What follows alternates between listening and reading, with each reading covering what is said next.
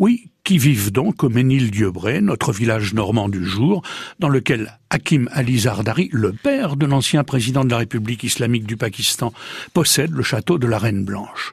Mais bien avant lui, je veux dire en 1838, le Ménil-Dieubray avait donné le jour à Charles Joseph, un fils de modeste journalier, qui est allé travailler à Paris, où, comme il était habile de ses doigts, il a ouvert un commerce d'entretien et de réparation de luminaires dans le sixième arrondissement, rue du Cherche-Midi exactement.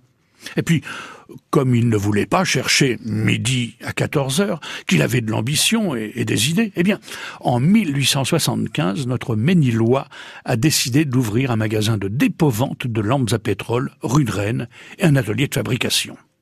Et puis un jour, il se dit que bon, la lampe à pétrole, c'était bien, mais une lampe à essence minérale, ce serait beaucoup mieux. Parce que ça sentait moins mauvais et que c'était moins cher. Alors il l'a inventé tout simplement, cette lampe à laquelle il va donner son nom. Et comment s'appelait-il notre cher Charles-Joseph du Ménil-Dieubray Eh bien, il s'appelait Charles-Joseph Pigeon. Mais oui, l'homme de notre village normand a bel et bien inventé la lampe pigeon. Et la première lampe pigeon verra le jour en 1878, et en 1902, il y en aura déjà près de 10 millions sur le marché. Mais il fallait les fabriquer, ces millions de lampes.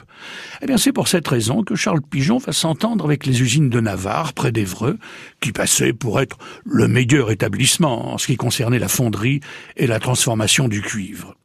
Et on peut être sûr que, s'agissant des contrats, hein, l'enfant de notre village normand ne s'est pas fait pigeonner.